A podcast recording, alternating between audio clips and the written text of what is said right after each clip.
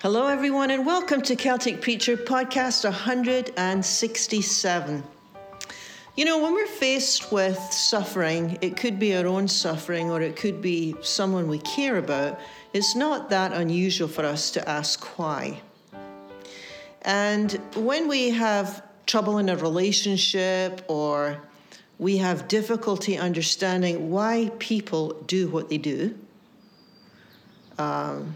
yeah, you know how that is, right? It could be a friend, it could be somebody in your family, it could be the way the country's run, you know, and you think, why do people do that? Or why would someone respond that way? You know, when we find ourselves in these kind of situations, we often mull over and ponder these challenges because we're looking for answers, aren't we? We're looking for a way forward.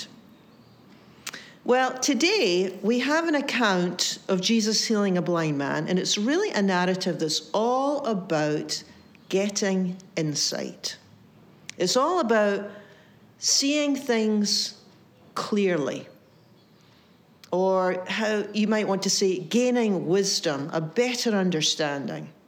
And it's, I think it's something that we want, and we seem to need it on a daily basis, don't we?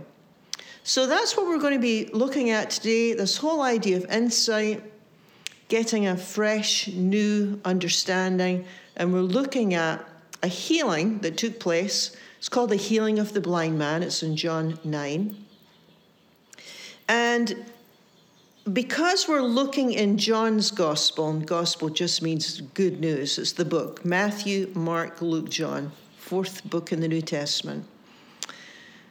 Because it's John's gospel, we know that John writes in such a way that the account can be read on a literal level and a figurative level. It's just his writing style, just like we have writing styles. He writes very differently than Matthew, Mark, and Luke. I don't know if you remember 2 or 3 weeks ago we looked at Nicodemus, and when we looked at Nicodemus, Jesus spoke to him, and Nicodemus was hearing Jesus on a literal level. When Jesus says you need to be born again, Nicodemus is completely confused. He said, well, how can that happen? I'm a grown person, can't be born again. And of course Jesus is talking about figuratively speaking. Same like last week, woman at the well. The woman did the same thing. Jesus said, if you knew who you were speaking to, you would ask for living water. And she's thinking, that'd be great. I won't have to come to this well anymore. Where can I get this living water?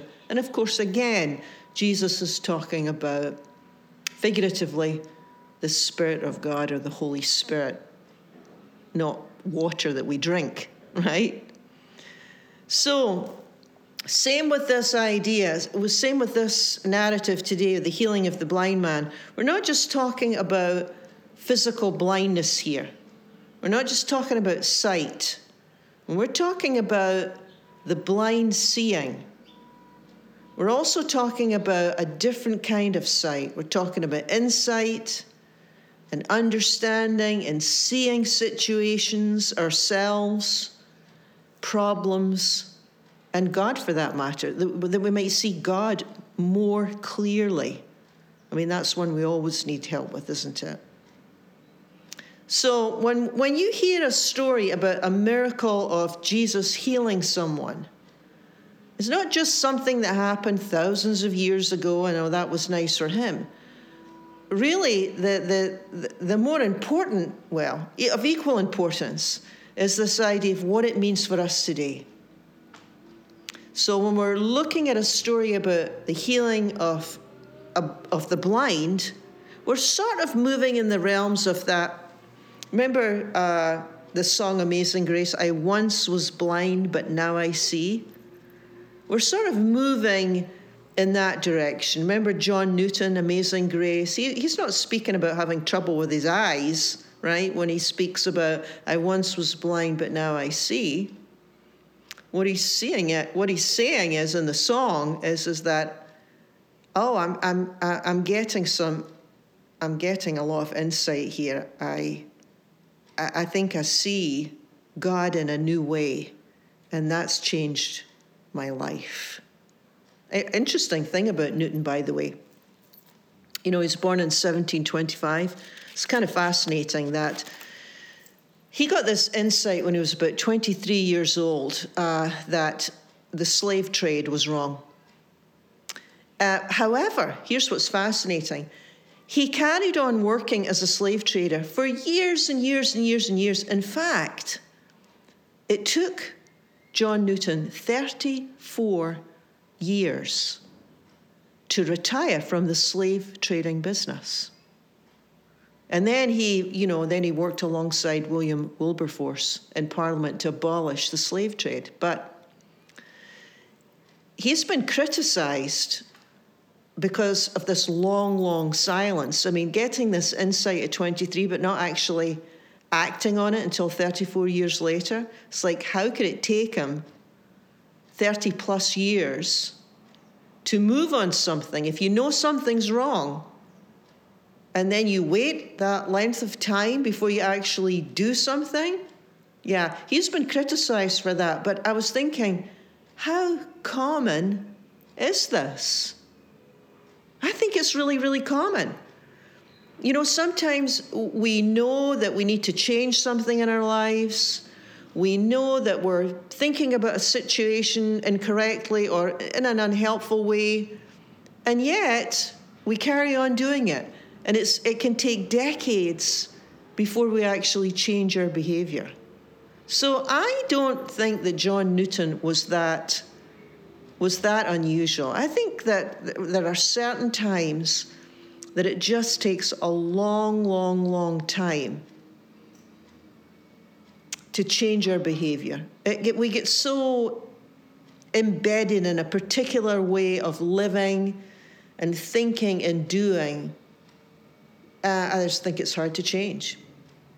Anyway, back to the story of the blind man and John's Gospel. It's a long, long text, so I'm not going to go into the whole thing, but the passage tells us that this man who was blind from birth is begging, as was his everyday practice.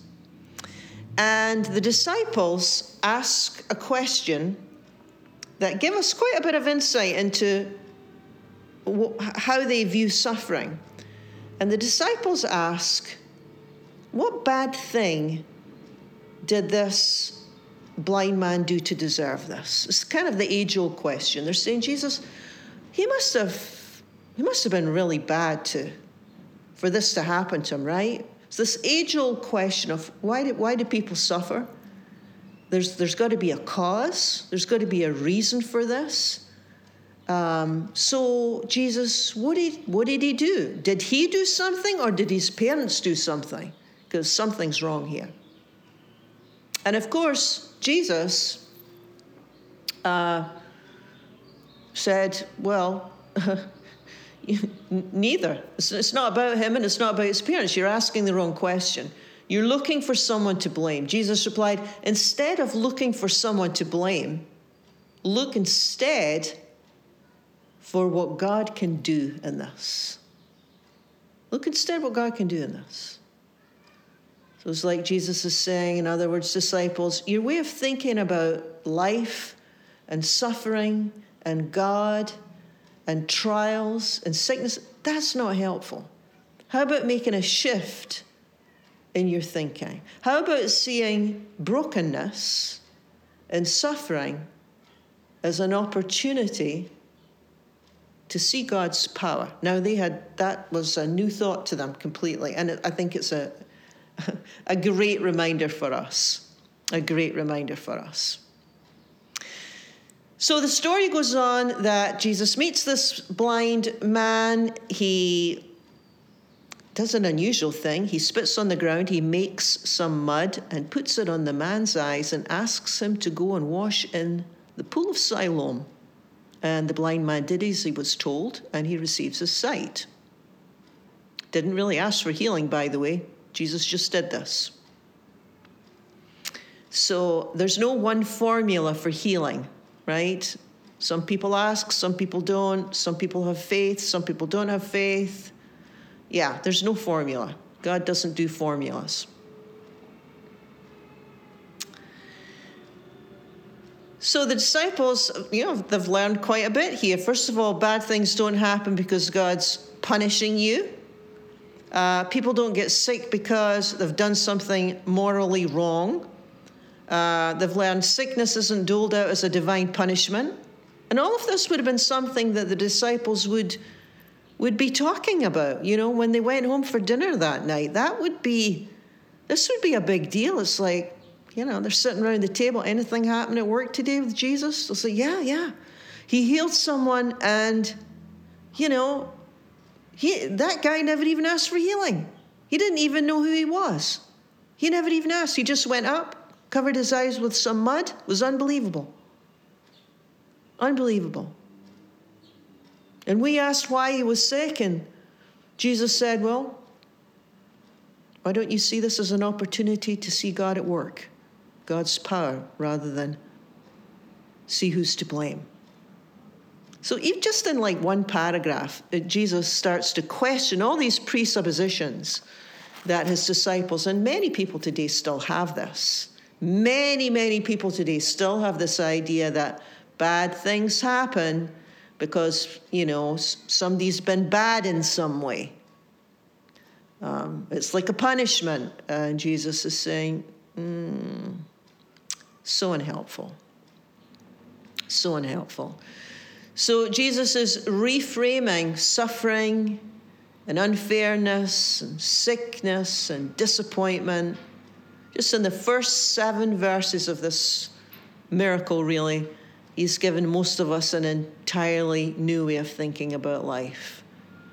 Because he's saying, imagine if your so-called trials and frustrations and difficulties, imagine this. Imagine if they could be vehicles that God uses to show us something about ourselves, something about life. Imagine that God could use these things to strengthen us in some way. Can you imagine that? Can you even let that in for a second? That God could use a failed marriage. That God could use an unfulfilled dream. That God could use a disappointment or a sickness or an addiction or a broken promise. Yeah. Yeah, it's like, could it be that no experience is wasted with God? Is that what redemption's all about, really? Yeah. Big theological word, meaning maybe nothing is pointless and worthless with God. Maybe nothing is pointless. And could the cross, the death of Christ, be the ultimate example of God bringing good out of suffering? Well, of course, at this point, the disciples can't even imagine that. But the healing of the blind man seems to hint at this kind of truth. The literal story is an account of this man who's healed. But underneath, the subtext is, I guess the subtext would be, well, look, Jesus is the light of the world. It's one of his names. I'm the light. Jesus is the light of the world. Jesus brings light to darkness, and there's a lot of darkness in the world, and there's a lot of darkness in ourselves. We don't always see ourselves very clearly, do we? We don't always understand ourselves. We can surprise ourselves with our own responses, can't we? Yeah. I think that's a common thing. We can even surprise ourselves. We can read things into situations that are not true. We can assume things are not true about people and events very, very easily. The disciples' classic example. Oh, Jesus, look at this man who's blind. He must have done something to deserve this. No, Jesus said. Well, it must be his parents then. His parents must have done something wrong. No. You're assigning blame, disciples. it's never helpful. It is never helpful to assign blame. And interesting, if you go back to Genesis 1 and 2, the Adam and Eve story, it's all about assigning blame. All about the whole thing. It's all about blame. Not my fault, it's his fault. It's not my fault, it's the snake's fault, whatever. So blame isn't helpful. But this is what is helpful. What we would call insight, a different way of looking at the situation, a turn. And in this particular narrative, the healed man gradually starts to gain insight and perspective on who Jesus is. At first, actually, the guy doesn't really know much at all. His neighbors say, "How can you see again?" And he says, "Well, I don't know, this man Jesus put mud in my eyes and now I see." Didn't really know that much about Jesus.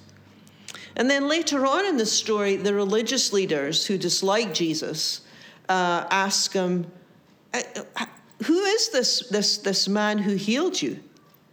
How did it happen? Who is he?" And the blind man says, "Well, I think he's a prophet. He's a prophet." Still doesn't know that much about him. And then way at the end of the story, Jesus approaches him a second time. And it's at the end of the story that the blind man gets even more insight and calls him Lord, which is a way of saying, I'm following. You are who they say you are. You are the Son of God. So he gets more and more and more insight. At first, he's just a regular healer, guy with some gifts in healing. And then maybe he's a prophet, maybe he's a spokesperson for God. And then later on, it's like, no, he's even more than that. There's something special about this one, something different. So the blind man, who can now see, of course, in the story, he gets more and more insight as time goes on. And the religious leaders, interestingly enough, they get more rigid in their thinking throughout the whole narrative. They're unable to bend. They're unable to change their mind. They're completely inflexible. You might know people like this. They are so rigid and inflexible in their thinking. They won't allow another thought to enter that might be different. They're usually fear-based people with a need to control. This is the way it has to be. The energy is usually fear-based because, when we're living out of that place of fear, we feel like we have to control everything, right, to feel safe. And so in the story, the religious leaders get more and more irate and more rigid and more hostile. They get angrier and darker, more frustrated as time goes on. Yeah, sort of the destination of the blame game. Get more frustrated, more angry, darker rather than light. Yeah. Yes, it's... yeah, the blame game. It's not always helpful, is it? It doesn't always lead to understanding. So one of the things that the passage points out is that rather than ask why this? Why does somebody do this? Or why does someone respond this way? Or why does this circumstance not change? Or why do I have to go through this? Maybe a better question would be, where's God in this? Where's God in this?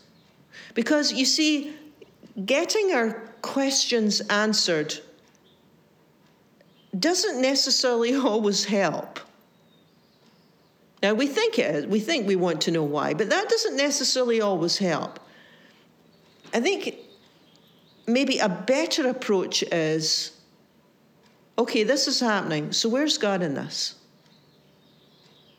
And even to be able to ask that question or rephrase that question takes a huge shift, because all our defenses have to be lowered, don't they? It's like, God, would you have me change the way I'm thinking about this? Am I thinking about this situation in the right way? Right? Just because I'm thinking about something doesn't necessarily mean I'm on the right path, right? Just because I've made my mind up doesn't mean to say it's right, does it? So it's like, God, am I seeing this in the right light? Remember, this is a passage about insight and seeing things clearly and understanding. So it's like, open my eyes and give me a glimpse of a better way. Help me to see things the way that you see things. There's the prayer and the heart cry. Help me to understand and see things the way you see things. Give me new insight. Give me a new understanding, and help me to be open to that. Well, thank you for joining me. You have been listening to Celtic Preacher. Join with me again next week for another episode.